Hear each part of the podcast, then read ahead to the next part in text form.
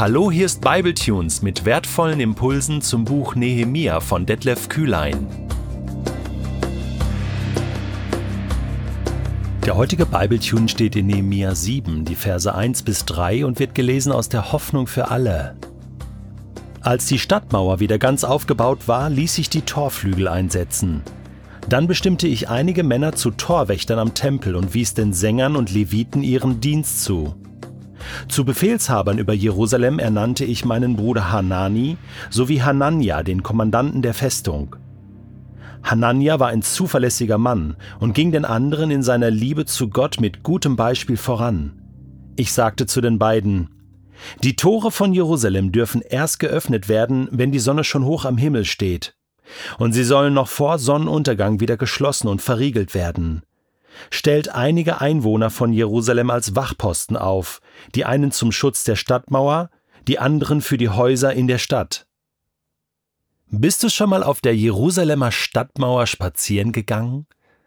Das ist noch möglich. Es gibt ein gut erhaltenes Stück um die Jerusalemer Altstadt herum, auf der man spazieren gehen kann. Ein erhebendes Gefühl. Ich habe das vor Jahren mal gemacht und äh, man schaut dann wirklich so ein bisschen auf Jerusalem herunter, zumindest auf die Altstadt.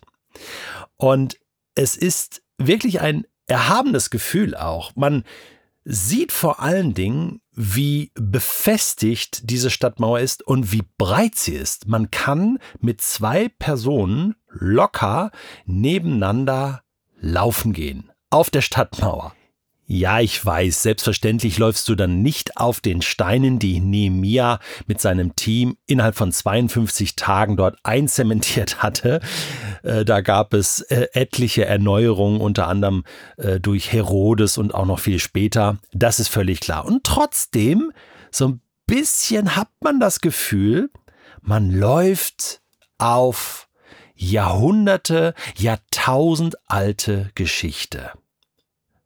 Und irgendwie hat sich diese Stadtmauer über Jahrtausende immer wieder erneuert und erhalten. Und sie steht immer noch. Das ist wirklich ein Wahrzeichen.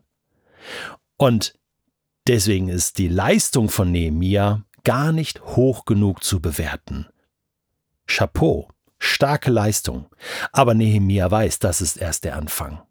Stadtmauer das ist mal das eine. Schützt die Stadt im Innern vor Angriffen, im besten Fall.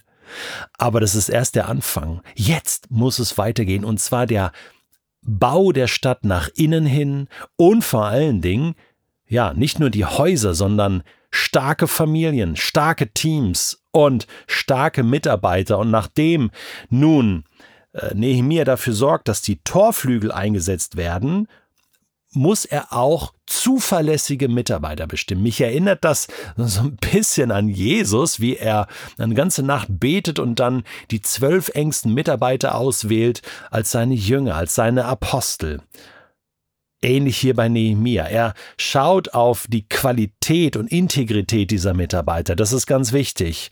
Natürlich mussten die befähigt sein, kompetent sein, zuverlässig sein. Aber das entscheidende Moment ist, zum Beispiel hier bei Hanania, er war ein zuverlässiger Mann und er ging den anderen in seiner Liebe zu Gott mit gutem Beispiel voran. Das war für Nehemia ein entscheidendes Kriterium. Ich weiß nicht, wonach du deine Mitarbeiter aussuchst und deine Mitarbeiterinnen. Ja, Kompetenzen sind wichtig, Zuverlässigkeit, klar, ein guter Lebenslauf, gute Ausbildung, gute Fortbildung. Aber ich kann dir eins sagen, ein Mensch, der integer ist und seine Liebe zu Gott immer wieder unter Beweis stellt, der einen guten Ruf hat, das ist unbezahlbar. Das ist sehr viel wert. Und gleichzeitig ist das auch eine Anfrage an mich. Ich bin ja selbst auch ein Mitarbeiter. Du bist ein Mitarbeiter, eine Mitarbeiterin im Reich Gottes. Woran wirst du gemessen? Was ist dein Erkennungszeichen? Soll ich dir was sagen? Ich glaube, Gott achtet auf die Treue deines Herzens und darauf, wie sich deine Liebe zu ihm in deinem Leben ausdrückt. Jetzt fragst du dich vielleicht, ja, wie kann ich denn in meiner Liebe zu Gott mit gutem Beispiel vorangehen? Du musst dir nur anschauen, was Jesus getan hat, was er seinen Jüngern gelehrt hat, was er uns gelehrt hat. Ein neues Gebot gebe ich euch, dass ihr einander liebt, dass wir uns untereinander lieben, in tätiger, dienender Liebe, das ist ein zweiter Charakter, nämlich, dass wir einander dienen, nicht herrschen, nicht manipulieren, sondern einander dienen. Der ist der Größte unter euch, der allen anderen dient. Und so drückt es Johannes, der Jünger von Jesus, in seinem ersten Brief Kapitel 2 Vers 3 so aus, wie können wir sicher sein, dass wir Gott kennen? Es zeigt sich daran, dass wir seine Gebote befolgen. Wenn jemand behauptet, Gott zu kennen, aber seine Gebote nicht befolgt, ist er ein Lügner und gibt der Wahrheit keinen Raum in seinem Leben.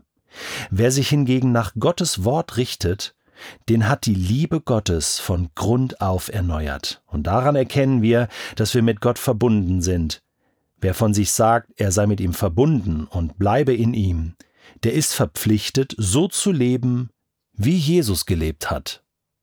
Nochmal, der ist verpflichtet, so zu leben, wie Jesus gelebt hat. Ja, ich weiß, das ist Champions League, das ist ein ganz hoher Anspruch.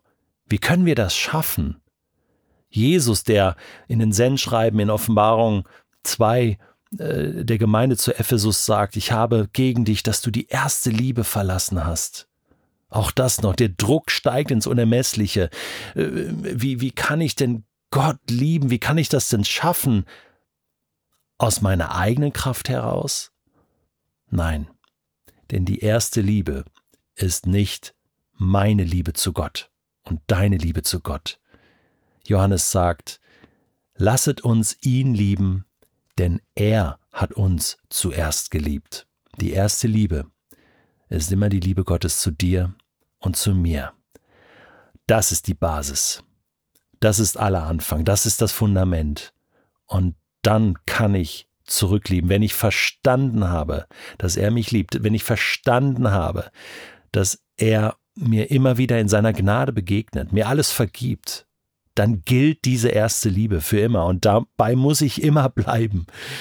Und dann kann ich aus dieser Liebe heraus handeln und zurücklieben und mit meiner Liebe zu Gott vor allen anderen mit gutem Beispiel vorangehen.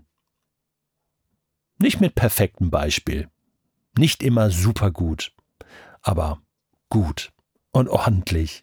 Und so ist natürlich auch Nehemia ein zuverlässiger Mensch und geht den anderen in seiner Liebe zu Gott mit gutem Beispiel voran. Er wies den Sängern und Leviten ihren Dienst zu, heißt es hier in Kapitel 7, Vers 1. Das war ihm einfach wichtig. Das muss wieder laufen. Bauwerke, das ist das eine. Aber geistliche, inspirierende, Gott ehrende Inhalte schaffen, das ist das andere. Der Gottesdienst, Gott zu ehren, das war Nehemiah wichtig. Und so weist er den Sängern und den Leviten wieder ihren Dienst zu und sagt, das ist das Allerwichtigste. Davon lebt Jerusalem die Stadt Davids und die Stadt Gottes.